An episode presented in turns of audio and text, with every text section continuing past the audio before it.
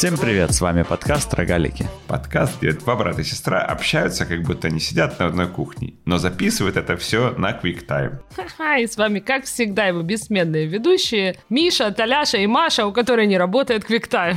Ну, дорогие слушатели, не первая попытка э, записать этот подкаст, как вы догадались из заставки, но у нас очень интересная тема сегодня. Значит, чтобы сразу задать тон сегодняшнего подкаста, у меня к вам вопрос. Пользуетесь ли вы биде? Я смягчу. Все-таки э, не всем удобно э, рассуждать на, на такие темы во время записи подкаста. В квартире, в которой вы живете, есть биде? У меня нет биде, и я помню как-то в детстве э, я был у наших э, дяди с тетей в гостях, и я спросил, зачем э, вообще надо биде. Они, видимо, постеснялись мне отвечать. И в тот момент они принесли покупки из супермаркета и сказали, что это для того, чтобы мыть овощи, и помыли там овощи. И я долго-долго думал, что биде это для того, чтобы мыть там овощи. Ну, это очень странно. Не, надо у них спросить, помнят ли они такое. В каком возрасте я начал смущать, что он рядом с унитазом? Ну вот, примерно в том я и понял, что это не для овощей. Ну так что, про биде никто не будет изливать душу? Слушай, я, я не знал, что как бы этот вопрос адресован и мужчинам в том числе, потому что как-то я не, не, не, не слыхал. Знаешь, всегда, э, когда ремонт делается, всегда женщины э, выступают за биде, а мужчины как-то всегда игнорируют это. Значит, смотри, у меня есть гипотеза, что биде не пользуется никто. Потому что, когда я бываю у кого-то в гостях, ну, чаще оно просто видно, что ну, сухое. ну, в смысле, никто им не пользуется. Но я могу ошибаться, поэтому я провожу как бы такой опрос. Но у меня есть еще одна э, как бы подтверждение того, что беда это надуманная штука. Вот дело в том, что у меня в Лондоне заканчивается срок аренды квартиры через пару месяцев. И мы э, вчера как раз ходили и смотрели новые квартиры. В моей квартире здесь, которую сейчас снимаю, она в новом доме, новая, современно сделанная. В ней три санузла, ни в одном санузле нет беды. И у меня заканчивается срок аренды этой квартиры. И мы вчера ходили, смотрели другие квартиры в других красивых домах. И, в общем-то, нигде не было беды. Я вот думаю, а у нас в Киеве, когда я искал квартиру, ну, квартиру с хорошим ремонтом без БД прямо редкость. В общем, э, это обязательное, обязательное условие. Что это за дикарь такой, если у тебя в туалете нет БД? А еще, а еще, а еще, мы не так давно были в Париже в гостинице Риц, который только недавно делали реновейшн. Ну и это, в общем, очень классная гостиница. И там тоже нет беды в туалете. И из чего я делаю вывод, что это какая-то, какой-то заговор наших это, фарфорофаянщиков. Так а мы же, в принципе, известно чистоплотнее, чем европейцы. Мы в банях начали мыться раньше. Знаешь, баню в Европу привезли. Я знаю, что это в, в мусульманских странах. Биде? Наверное, более распространено. В мусульманских странах? Ну, там, мне кажется, вот с вот этой гигиеной как-то больше требований. В общем, не знаю. дорогие слушатели, напишите в комментариях, пользуетесь, пользуетесь ли вы биде. И если биде у вас в доме. И я просто как сегодня мне пришло это, в, вернее, не сегодня, вчера мне пришла в, в голову эта мысль, прямо ударила на меня молнией, потому что я-то сейчас делаю ремонт в Киеве. Я подумал, надо срочно, срочно отовсюду выпиливать биде. А оказалось, что у меня в проекте его и нигде и нет. Ну хорошо, есть еще, есть еще, знаете, такое не до биде, называется гигиенический душ. Ну да, это унитаз и, и а, рядом это не до биде. Душ. И рядом шланг. Да, рядом душ. Нет, нет, нет, рядом такой шланг. Я, как бы, смотрите, я... Наверняка многие наши слушатели, как я, они как бы стесняются спросить, а как этим, мать вашу, можно пользоваться? Или я один такой, тогда извините. Пришлите, пришлите мне видеоинструкцию в комментариях. На собственных примерах тебе присылать или как? Ну, нет, желательно на картинках. Без фотографий, пожалуйста, без фотографий. Ну что, так сказать, дно нашего подкаста сегодня задано. Теперь только Дальше вверх, только да? вверх. Там еще какие вопросы были? Кроме... А, про вонючий диван я хотела вам рассказать. Ну, я, я не знаю, это конкурирующие темы. Кто из них будет на дне, определять. Ну, не знаю, я стесняюсь. Да Миша может так просто говорить про беде, как про что-то само собой разумеющееся. А я, так Наоборот, сказать... как что-то совершенно непонятное, непредсказуемое. Короче, э, я сняла новую квартиру. И э, квартира абсолютно без мебели, совсем-совсем пустая. Э, стены надо красить, кухню надо ставить, то есть вообще пустая. А въезжать мне в нее через две недели. И жить надо там, потому что отсюда надо выехать. И я впала в истерику по этому поводу. Ну, в абсолютную истерику. Стала бесконечно... Объездила все Икеи, доступные мне вообще в радиусе, значит, все мебельные магазины, обсмотрела все, значит, доски объявлений, а ты, все извини, на свете. А ты в общем, же знаешь, что в каждой Икее да. одинаковый ассортимент? Не обязательно было по всем ездить. Я догадываюсь, но... Окей. А вдруг... Подожди, вопрос. Ты мясные шарики. Нет, ты представляешь, ни разу. Придется еще раз поехать Зачем специально за мясными конечно. шариками. Даже не пробовала никогда. Потому что когда у меня начался икейный запой, был еще коронавирус, и мясные шарики не продавали. Вот. А сейчас уже продают, но я не дошла туда, до шариков. Все диваны смотрела. Ну, короче, значит, здесь есть, здесь как принято.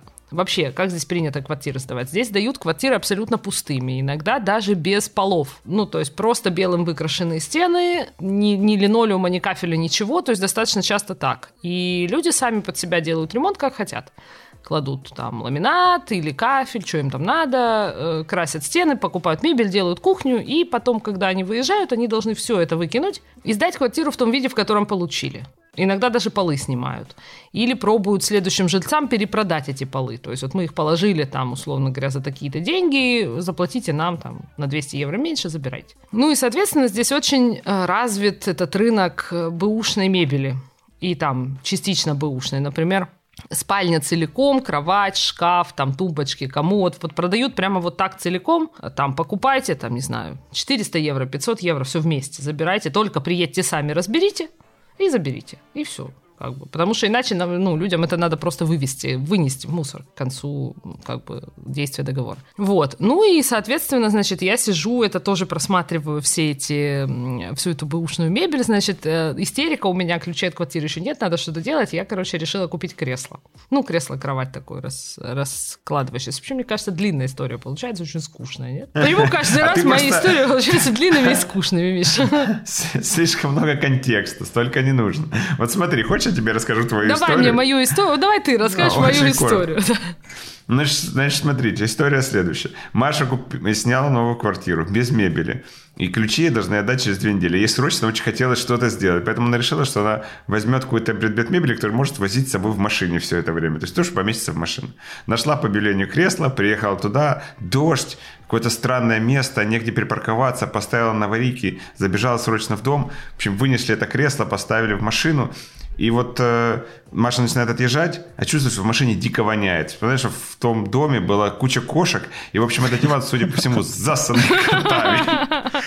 И теперь ей две недели ездить с диваном в машине, который воняет кошачьей саниной.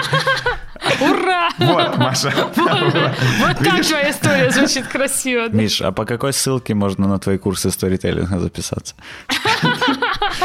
Да, похоже, похоже, надо осваивать. Но у этого всего есть хэппи-энд, потому что добрая тетя, которая в свое время рассказала только, что в беде надо мыть, мыть э, фрукты, дала Маше средство, которое выводит запах. И теперь Маша ездит с креслом, в котором Нет, все еще не лучше. Воняет. Я вчера получила ключ, раньше, чем должна была, и кресло уже стоит по месту назначения. И не воняет. Но вызывает у меня неприятные воспоминания, и, судя по всему, будет перепродано дальше. Просто потому что воспоминания остались неприятными.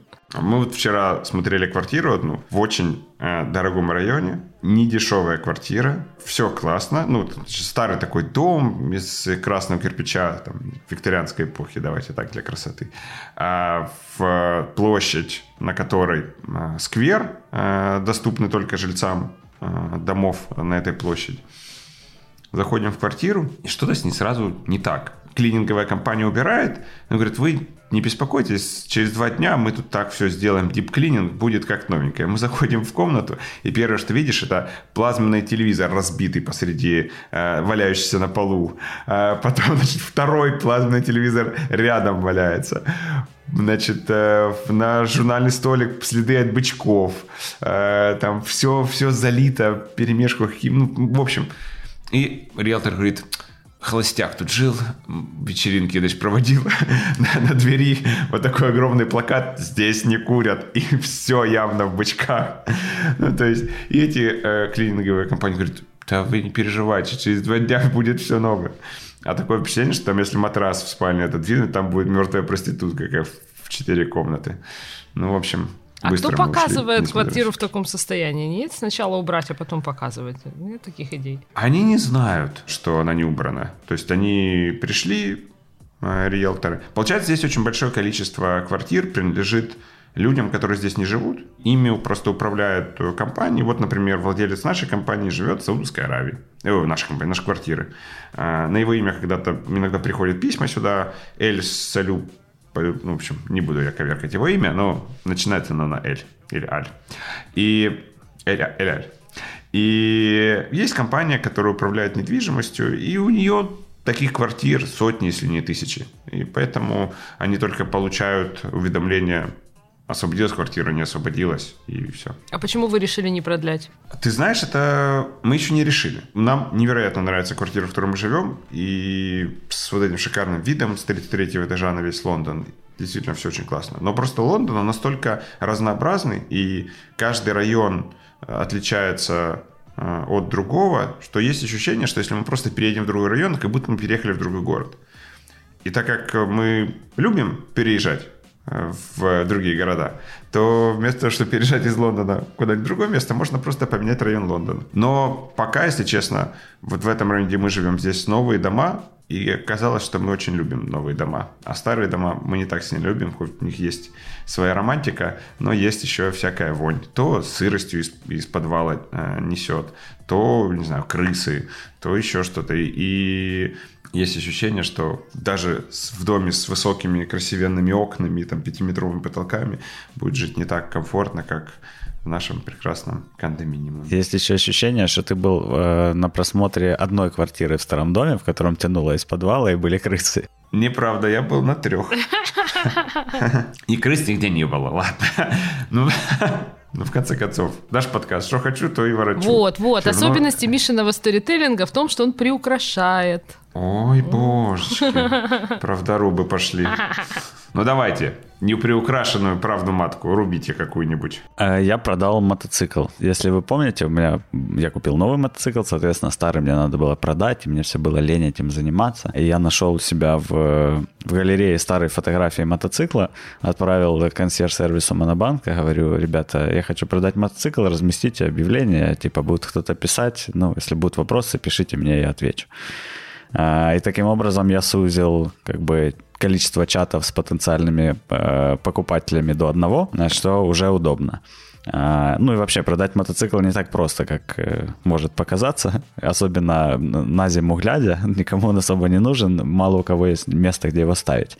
Но, в общем-то, консьерж-сервис нашел мне покупателя на досках объявлений или там на автория, я не знаю. Пришел парень, посмотрел мотоцикл, через неделю купил, все. Конец истории. Короче, если вы не знаете, э, зачем вам еще вип-карта Монобанка, это платиновая или Iron, то знаете, вот есть такой волшебный консьерж-сервис, который даже мотоцикл может продать. Ох, я боюсь, что наш консьерж-сервис превратиться в э, посредников при продаже мопедов.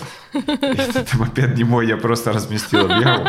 А скажи, пожалуйста, э, продажа, продажа тобой мотоцикла как-то связана с попаданием в тобой, тобой же в список Forbes 30 до 30? Как ты считаешь? Да, однажды написал консьерж говорю, хочу в Forbes 30 до 30. Они говорят, вопросов ноль. Через неделю я в журнале. Надо было в журнале размещать фотографию с мотоциклом, тогда бы, конечно, ты совместил просто два в одном, Толик. И пользу бы, да. Там можно было что-то написать, что, что, что пожелаете нашим, нашим читателям. Пожелаю вам купить мотоцикл. Да, Ducati Scrambler, 800 кубов, пробег 4000. Да, да, телефон такой-то. Я э, очень хочу консьерж-сервис Монобанка, на самом деле. Я, я всегда думаю, боже, как же это было бы хорошо, если бы можно было кому-то написать, ну, не знаю, там, чтобы за меня что-то решили. А потом мне каждый раз кажется, ну как, ну я же типа в Германии, на немецком языке, ну что, все равно как бы... на немецком они тебе не помогут. Все равно, типа, дальше покупки билетов, авиа, э, придется самой все решать. Может, у местных банков есть консьерж-сервис? Вряд ли, конечно. Но... Местных банков нету даже нормального онлайн-банка, ты говоришь, консьерж-сервис. Я уже три недели питаюсь рационами, которые мне доставляют э, домой или на работу в зависимости от дня недели. Там, если у меня есть с утра тренировка, то мне потом привозят на работу, если нет, то сразу привозят домой. И это оказалось э, супер удобно. Э, ну, во-первых, до этого я питался в общепите, заведениях, и это было дороже, чем заказывать рационы.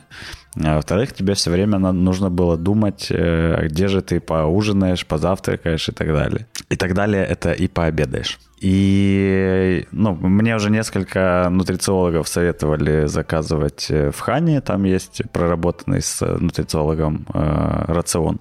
Там 7 видов на каждый день. Вот. И я заказываю и супер доволен. Очень нравится, рекомендую. Я так понимаю, что, извини, что с рационами проблема в том, что они все-таки повторяются, и в какой-то момент ты, ну, все равно ешь одно и то же, нет? Ну, они-то повторяются, но мне еще не надоело за три недели, а во-вторых, я думаю, что они через какое-то время будут их э, обновлять специально для таких, как я. Да, там достаточно вариативность. Ну, то есть, в принципе, если есть 20 э, блюд, то комбинация из 20 блюд уже можно... Если ты, на самом деле, если посмотришь на то, что ты ешь, то у тебя, кажется, не очень большое разнообразие. Я просто сталкивалась скорее в Москве с такими. Еще несколько лет это было назад, наверное, года 4 или 5. И там, да, там недели через три уже надоедало. Уже как будто бы было ощущение, что приедается. Ну вот у меня вопрос к тебе, Толик. Мне тоже нравится эта концепция. Я в свое время тестировал. Ты сейчас просишь про социальную составляющую жизни. Я сейчас прошу про социальную составляющую, Толик. И если бы, если бы ты дал мне договорить, то и наши бы слушатели поняли, что я хочу у тебя и спросить. И я заодно поняла бы, что такое про социальную составляющую. Для меня еда – это очень важная социальная часть жизни. Социальная часть, что словосочетание такое. Да, часть жизни. Ну, то есть ты же ешь обычно не сам. Можно там, на ужин с кем-то встречаешься, на обед можешь с кем-то встретиться, да, чего греха таить, даже на завтрак можешь с кем-то встретиться. И получается, что когда у тебя есть эти рационы, во-первых, еда пропадает, либо ты переедаешь, либо, ну, в общем, что ты делаешь с этим? У меня в какой-то момент просто началось, мне было жалко выбрасывать, и я вот, получается, ужин вчерашний не съел, он остался в холодильнике. Потом там теперь сегодняшний еще. В общем, потом три ужина уже. А они потом приезжают... ты не поймешь, какой из них свежий, какой нет. А они приезжают сразу на неделю на или, э, ну... Нет, нет, каждый день. То есть ты можешь каждый сегодня день. не заказать ужин и поехать поужинать? Ну, тебе с утра привозят э, э, еду на целый день. То есть тебе надо планировать? Ну и потом, э, это рацион все равно на день, то есть ты не можешь выбирать пропуск какой-то прием пищи, тебе привезут э, Понятно. весь набор. Толик. А, ну, у меня пока только один ужин Твой стоит выход. в холодильнике уже недели полторы. Надо бы его выбросить все-таки, да. Выбросить. Но смотри, завтракаю я в офисе, обедаю в офисе. Э, социально. Просто люди берут еду в офисе, а я прихожу со своей. А насчет ужинов, ну да, когда с кем-то ужинаешь, ну да, пропадает еда. А выходные? Выходные то же самое. Ну, я имею в виду, ну, выходные вообще непредсказуемые. Ты можешь куда-то уехать. Вот ты когда куда-то едешь, ты с собой берешь тормозочек? Ну, последние несколько выходных э, я проводил дома и чилил, и поэтому рационы — это прямо самое то, что нужно, да. А, на самом деле, если ты знаешь, ну, а я обычно заранее знаю, что у меня планируются какие-то активные выходные, я просто переношу этот рацион на следующий день, и, и вот. В общем, это идеально для интровертов. Если бы здесь была такая служба, я бы тоже с удовольствием пользовалась. Ну что, что-то я много говорю в сегодняшнем подкасте. Давайте, спасайте. Так вот, видишь, замолчал, и все, тишина. Вот вы, кстати, следите за кризисом с беженцами на, на границе Беларуси. Вы вообще осознавали всю, ну, как бы, необычность э, ситуации? То есть Белоруссия завозит иракских беженцев к себе на территорию под призывом. Кстати, еще они Э, их турагенты берут за это тысячу долларов где-то, а обещают э, свободное нахождение в Европе и приводят всех на свою границу, доводят до границы с Польшей, дальше, дальше сами. Ну, и так как бы поляки их не пускают, но белорусы как бы не лакомшиты, они сами военные начинают атаковать границу с Польшей, там, разбирать заборы для того, чтобы иммигранты могли туда пробежать. Да, там даже такое Если происходит. Честно, сюр. Я видел видео, как э, белорусские военные включили стробоскопы, прожектора на, на территорию Польши. И, значит, под вот этим вот э, психологическим давлением выкапывали столбы. Ну, прямо... если честно, какая-то... Вообще, вообще, вообще, конечно, сложно себе представить. На территорию Европы ломятся арабы из Беларуси. Из Беларуси, ну понимаешь, не через море, не через Испанию они там пешком дошли. Это, конечно, трэш. Не, ну он все-таки сумасшедший, мне кажется. Ну, то есть вот эта вот последняя история, то, что было в Беларуси, по-моему, ему окончательно уже паранойи крышу снесло, и вот это все. Так вот, я слышал, под я слышал, я имею в виду, я видел заголовок, когда листал э, новостную ленту, что Германия согласилась принять беженцев этих. Я не слышала Слышал такого. я такого пока не слышал. Слушай, в Германии сейчас смена правительства, и поэтому еще, я так понимаю, не очень определившаяся по этому поводу политика. Но Германия уже давненько не соглашается принимать э, этих беженцев.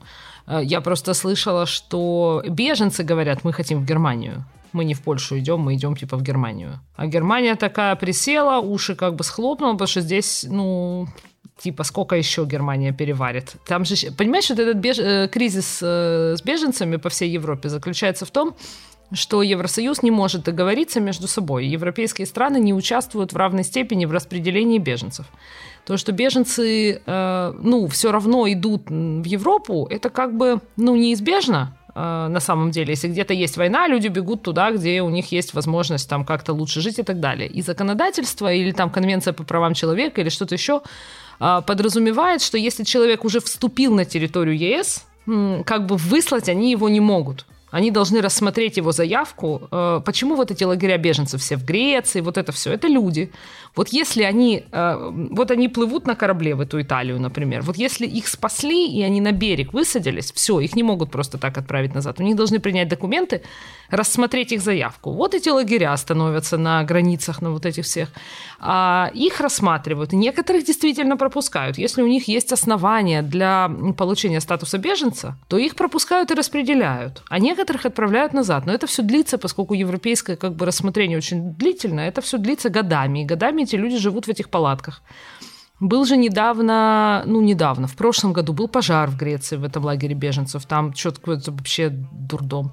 Э, ну и в целом как бы ситуация не меняется уже вот с 15 года на самом деле. То есть с 15 года беженцы в Европу продолжают ломиться. А, Европа э, ничего не может с этим сделать и платит э, туркам, например, за то, чтобы турки у себя на территории их останавливали и поселяли их в лагеря беженцев у себя. И получают они за это от Евросоюза какие-то сумасшедшие деньги. Турки уже тоже не хотят. И там каким-то еще приграничным странам тоже, ну, за это платят, и они тоже не хотят. И тогда идет разговор, ну хорошо, ладно, вот сколько-то пришло. Давайте мы их распределим между европейскими странами поровну пропорционально населению страны. А европейские страны, э, ну, например, Польша отказывается категорически. Польша и Венгрия, по-моему, те вообще как бы ни в какую.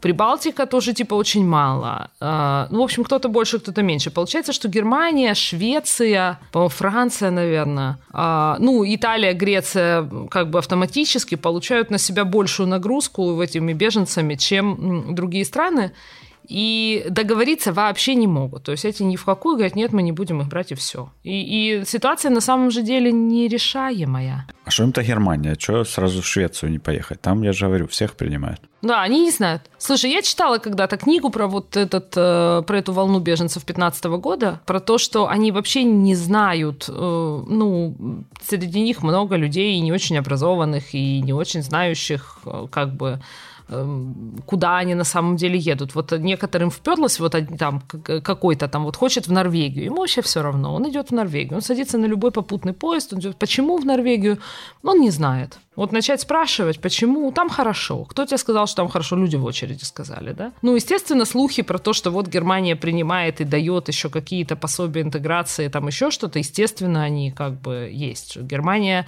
социальная система в Германии так устроена, что если ты в нее попал, в социальную систему, то, то государство тебя поддерживает. Попасть в нее, да, сложновато, и некоторых все-таки отправляют назад.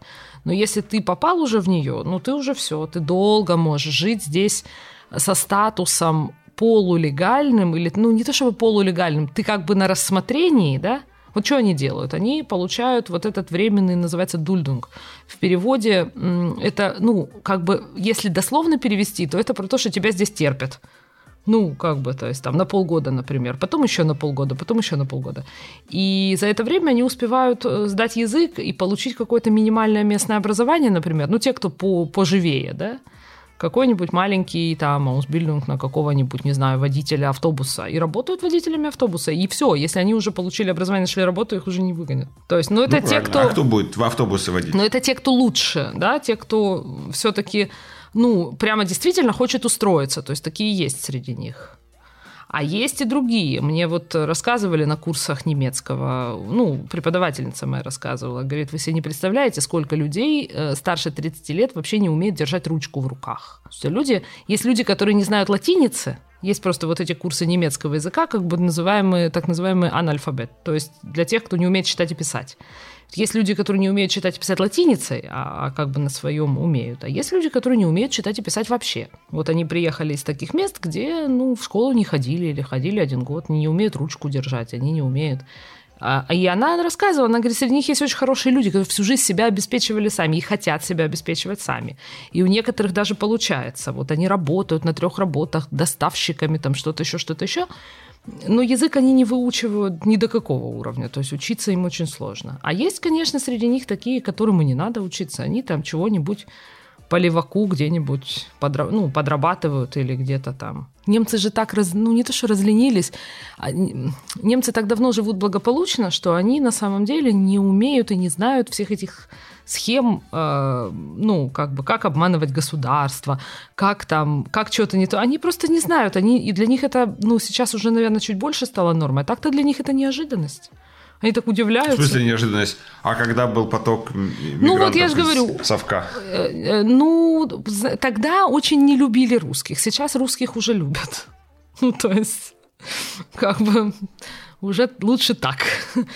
Вот, русские хотя бы читать и писать умеют. Я уже говорил когда-то. Я как э, наш кухонный э, эксперт по истории, э, такой себе сейчас значок повесил, считаю, что проблема с мигрантами глобально, ну, в смысле, в историческом контексте, это не, ну, не, не является проблемой.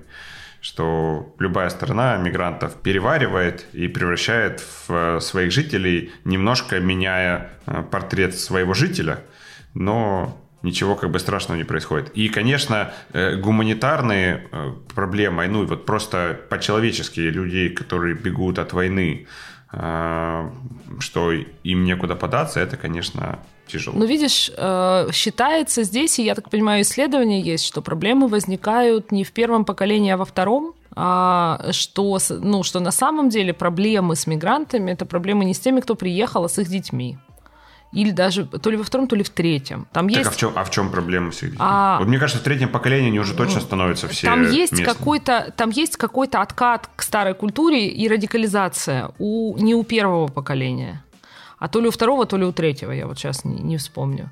Но присутствуют, ну, статистически больше. То есть радикальные исламисты, например, могут быть людьми, выросшими в этой культуре абсолютно, родившимися здесь уже, да, но вот их тяга как бы к родине, условно говоря, будет выражаться в таком виде, потому что они там-то ничего не знают, да, ну, может быть, родители их разговаривают на этом языке еще или что-то в таком духе. Это вот одна часть, которую я хотела сказать. А вторая, ну, по поводу гуманитарных причин и так далее. Но меня, например, в этом месте, ну, даже не удивляет, возмущает э, поведение белорусских властей, конечно. И, и вот, вот реально, то есть это такое использование людей в своих, как, как щитом, да, то есть мне кажется, в 21 веке как будто бы так уже никто не делает, даже те, кто, в общем, ну, неприятные люди, как бы, а оказывается делает, и причем делает вот у нас под боком, понимаешь, то есть к вопросу о том, как воспринимаются там наши люди, условно говоря, где-то за границей, да, ну, и на какой-то накладывает отпечаток. Ну ладно, слушай, ну перестань. Ну никто, не, мне кажется, не ассоциирует э, э людей по, по Лукашенко. Ну русских же с Путиным ассоциируют. А русских с Путиным ассоциируют. Ну так и белорусов будут с Лукашенко ассоциировать, если это продлится хоть сколько-то долго. То есть этого же просто не было никогда. Никто не знал, что такое Беларусь. Они, а, Россия, и хорошо. А русских-то с Путиным ассоциируют. Еще немного, и беженцы из Беларуси, ну, мне кажется, в Польшу не пустят, э, пойдут к нам. Ну, понимаешь, э, у них нет концепции того, что хорошо было бы в Украину переехать. И поэтому даже если они к нам пойдут, то они пойдут э, дальше потом на ту же польскую границу, как мне кажется. Хотя, хотя, я не знаю, тебе-то доставляют еду не курьеры Глова, а, а среди курьеров Глова и водителей Uber стали появляться люди, которые не говорят по-русски, которые, да, видимо, вот... А из, я, честно этих... говоря, э, грешным делом думаю, что Украине не помешал бы приток мигрантов небольшой. И, э, ну, и, и еще мне кажется, что как бы люди, конечно, не стремятся типа в Украину, а стремятся в Германию, но если ты бежишь реально от войны, ну вот на самом деле, да, и у тебя есть путь, путь попасть в страну, где, ну, где, да, война есть, окей, ну, ну не туда, где она есть, а, а есть вот, ну, возможность осесть где-то, где ты будешь жить, то можно и осесть. И мне кажется, что есть люди, Слушай, которые ну... могут этот путь выбрать вполне. Я уже не говорю о том, что в самой Мог. Беларуси, вообще-то говоря, тоже можно попробовать. Но просто проблема в том, что ни в Беларуси, ни в Украине нет никаких институтов, которые помогут этим людям ассимилироваться. То есть здесь нет никого, кто будет учить их языку, здесь нет никого, кто будет э, Понимаешь, если их придет сразу... им про то, как, как, как тут жить. Если их придет сразу несколько тысяч, то, э, то да, это проблема. Если их придет пару сотен, они ассимилируются сами. Общество, ну, общество их пережует. Ты думаешь, у нас нет здесь пару сотен иммигрантов? Ну вот пару сейчас начали есть. появляться, я так понимаю. Но мне кажется, в целом, это будет на самом деле, мне кажется, что Украине не помешают мигранты. Ну, освежить представление о мире. Ну, то есть просто, А-а-а. просто, ну, мир сейчас уже выглядит так во многих странах, а у нас пока еще нет. Украина достаточно мононациональная страна или моно, ну, как сказать, все, короче говоря, белые, все разговаривают ну, на двух окей языках, все выглядят э, славянской внешностью, условно говоря, и это то количество шовинизма, которое всегда присутствовало и присутствует в этих местах, ну, просто потому что в любом мононациональном как бы, пространстве это будет присутствовать, ну, как бы оно есть. А... Так а ты думаешь, появление мигрантов не, не приведет к тому, что оно станет только хуже? Сначала хуже, потом лучше, потому что сначала ты видишь его чужеродного, вот там, черного, не говорящего по-русски, начинаешь его бояться и злиться, но со временем ты просто привыкаешь к их присутствию, и, и это перестает быть страшным, становится нормой ну, нормой становится, что люди разного цвета, нормой становится, что люди там разной религии. То есть, но это становится нормой только тогда, когда это реально становится нормой, то есть когда эти люди вокруг тебя. А на теоретическом уровне это нормой как бы не может стать. Но к этому надо привыкнуть. Ну, мне кажется. Пора заниматься обслуживанием нерезидентов Украины в Монобанке. Да ты хочешь как бы разбавить нашу ридную неньку. Да не то, чтобы я хочу, я просто считаю, что это неизбежно. Чувствую, Маша, получишь ты еще комментариев. Да ради бога. В чем опасность глобального потепления, Мишенька? Давай. Ну, для нас, на нашем поколении, в нашем возрасте, опасность глобального потепления в том, что в Африке станет нельзя жить, и эти люди пойдут на север. Они и сейчас уже идут. Это ты пересмотрела немецкого телевидения. Конечно. Э, э, люди, мне кажется, как раз э, спокойно проживут, даже если будет теплее на несколько градусов. Ну, потому что, да, станет жить хуже, но люди адаптируются. Люди, черт подери, живут э, сейчас в, я не знаю, в, э, в Дубае, где летом 55 градусов. И ничего, хорошо живут, реально хорошо. Погода ни при чем. Или люди живут в Норвегии, где, черт подери, темно три месяца в году, и, и дубарь. И тоже живут. Поэтому э, вот эта вся история, потому что где-то станет жить невозможно. Нет, так вопрос же в том, что невозможно, невозможно жить. Речь же идет о голоде, ну, о том, что там ничего не будет расти. Ну, это так пугают нас здесь. Это, да, вас немцев так, так, так пугает, а этот э, Чтобы мы правильно голод. сортировали мусор. Во-первых, я считаю, что люди адаптируются даже к изменениям, которые сейчас кажутся очень э, сильно невозможными. И если посмотреть там, на климат 30 лет назад или 40 лет назад, он же был совершенно другой, и ничего, как бы, э, все живы. И на, про глобальное потепление я недавно тоже по, по случаю саммита, э, который проходит, проходит сейчас где-то... Глазго. Экологического, в Глазго. Вот. Я видел интересный график, про выбросы СО2. Значит, э, страны рапорту, рапортуют о выбросах СО2 на душу населения и о том, как в развитых странах эта цифра снижается. А, и это, мол, развитые страны молодцы, а вот развивающиеся, смотри, только, только растет там выбросы СО2. А, по-моему, журнал Economist сделал расчет, не исходя из выбросов на территории, а исходя из потребленных товаров на этой территории. То есть, получается, развитые страны переносят производство в Китай. Конечно. И теперь то, что они потребляют производство в Китае, там выбрасывается СО2, а они типа такие все зеленые и хорошие. Конечно. А если просуммировать вот э, по потребленным товарам, то совершенно разница не такая и снижение у Китая э, на, на тысячу населения ну, на выбросы на, на население, на, на душу населения. И, в общем, это, конечно, тоже забавно. Ну, не знаю, я, переехав в Германию, стала все-таки покупать меньше одежды, например. Не знаю, не, ну, не принято.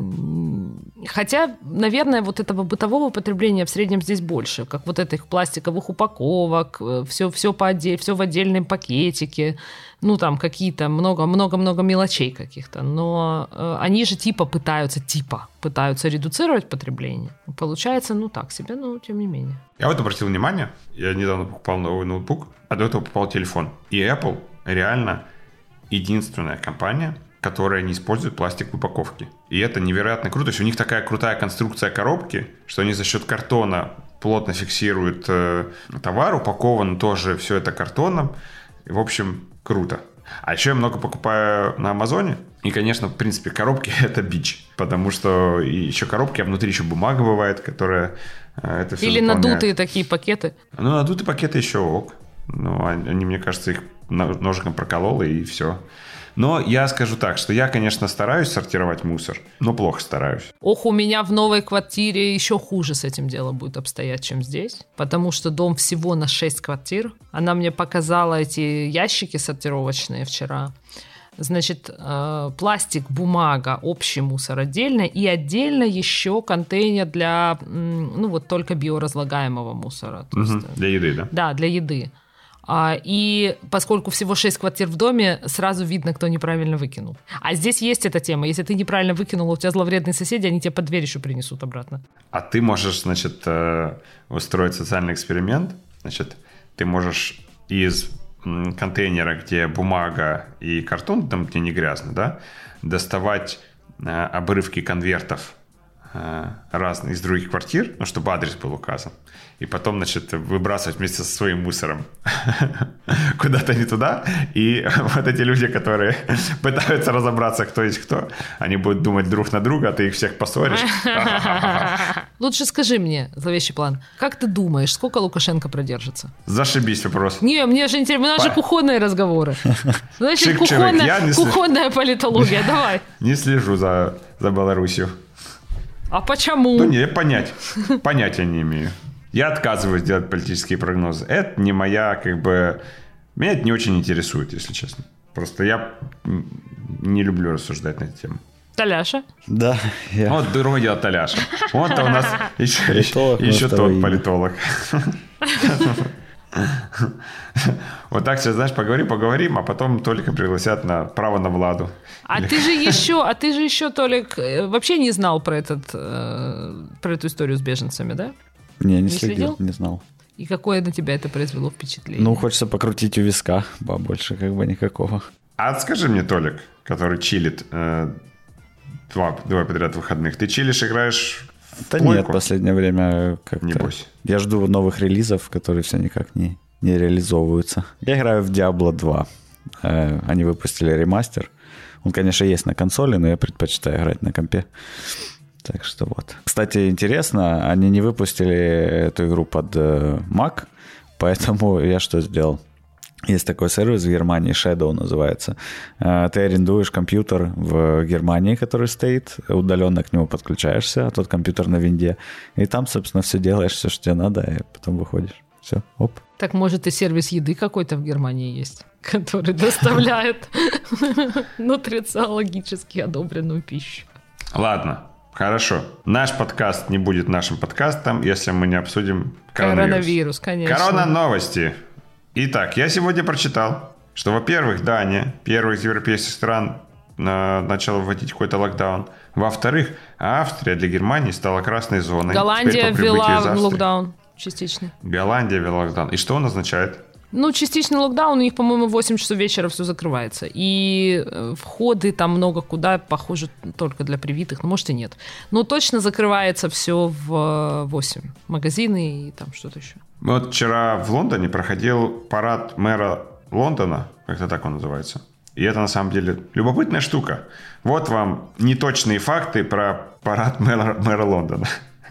Значит, это очень историческое событие, ему лет там 300 или 400.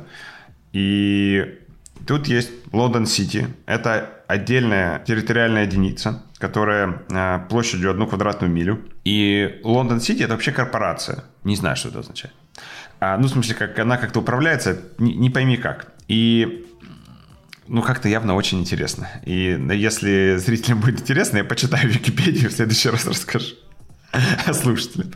Вот, но у них, э, когда они выбирают мэра, традиция, он в красивой очень золотой карете едет из Сити Вестминстер на поклон, или в Букингемский дворец, на поклон, э, да, Букингемский дворец логичней, э, королеве, что, мол, вот я, мэр Лондон-Сити, к вам приехал. И этот парад проходит каждый год. И его не было на... во время карантина. Два года его не проводили. Вот вчера его проводили первый раз. Перекрыли дофига улиц. Э, жуткие пробки.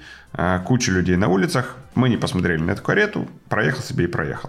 Но я когда читал про этот парад, выяснилось о том, что позиция мэр Лондона, ну, в смысле, в нашем понимании мэр Лондона, ее никогда не существовало, она появилась всего лишь в 2000 году. А до этого Лондон тоже управлялся не знаю как, в Википедии я не дочитал. И вот вам э, набор того, что я не знаю. И если вам интересно, вы можете почитать это без меня. Ну, я вообще к чему хотел сказать? Что мы вчера, так как мы ездили смотреть квартиры, дофига стояли в пробках, и я обратил внимание на какое количество людей на улицах. Мы вечером ехали через Ковенгарден. Это место, где а, кучу театров, в которых проходят мюзиклы и всякие выступления. Просто толпу людей, при том, что туристов-то на самом деле мало. И это все как бы местные. А на улицах, э, ну, это еще даже не, не рождественский сезон. Поэтому Британия, несмотря на все цифры коронавируса, чхала на маски, ну, чхала у нас на карантины. Тоже толпы. Страна свободных людей. У нас тоже толпы, но а, во-первых, в Баварии уже ввели опять режим чрезвычайной ситуации. Там какие там больницы переполнены э, частично в каком-то селе. Но по этому поводу вся, вся Бавария, значит, уже закрывается. А, маски никто не отменял. У нас здесь праздновали карнавал, начало карнавала 11 11 в 11 11 и видео какие-то сумасшедшие, то есть толпы на улицах просто невменяемые. Говорят, что они все были проверены и все привитые или выздоровевшие. Но, честно говоря, в это мало верится, потому что это просто на улице. Вот. И, э, ну, у нас говорят так, что поскольку у нас э, привитых там процентов 70 населения, мы не имеем права и возможности уже ограничивать свободы, если только, ну, медицинская система не будет уж совсем под угрозой. Поэтому какие-то меры вводиться будут, но очень типа аккуратные и что-нибудь, наверное, закроют, но в основном, я так думаю, рекомендательный характер. Для привитых вряд ли закроют. Мне так нравится, как э, не введение карантина сейчас политики объясняют невозможностью ограничивать права и свободы, которые они ограничивали в течение двух лет. А сейчас это вдруг стало невозможно. Не, чтобы сказать, ну, нецелесообразно. Э, у нас там все привиты, э, больницы справляются. Кстати, в Британии так и говорят. Вот, э, да, болезней много, но НХС справляется, все ок. Окей. Ну, у нас пока не говорят, справляется или нет. У нас ввели просто коэффициент, согласно которому принимать решение, это коэффициент заполненности больниц. И я так понимаю, что ну, у нас здесь же все-таки паникеров полстраны. Паникеры считают, что мы все умрем, особенно 90-летние бабушки. Обсуждают э, обязательную вакцинацию. Обязательно, да. Обсуждают обязательную вакцинацию в, для работников школы, больниц и вот э, всяких домов престарелых. Ну, пока так. А еще это не обязательно? Нет. Не обязательно. А у вас обязательно? В Британии, по-моему, э, работников домов престарелых первых вакцинировали. Вакцинировали первых, но те, и, кто отказывался, вот... их не вакцинировали, нет. Ну, это хороший вопрос, я не знаю. Но я знаю, что в Британии очень мало как бы антиваксеров. А, и, в общем... А какой процент привитых на всю Британию? 77. Mm, ну, больше, да. У нас говорят, что надо 80 для того, чтобы было все э, как бы чики-пуки. Из нашего разговора я понял следующее. В Германию в ближайшее время не поеду, а на британскую визу можно и податься. Там без масок, без масок хорошо. А на этом у нас все, друзья. Спасибо большое, что послушали. Всем хорошей недели. Пока. Пока. Пока.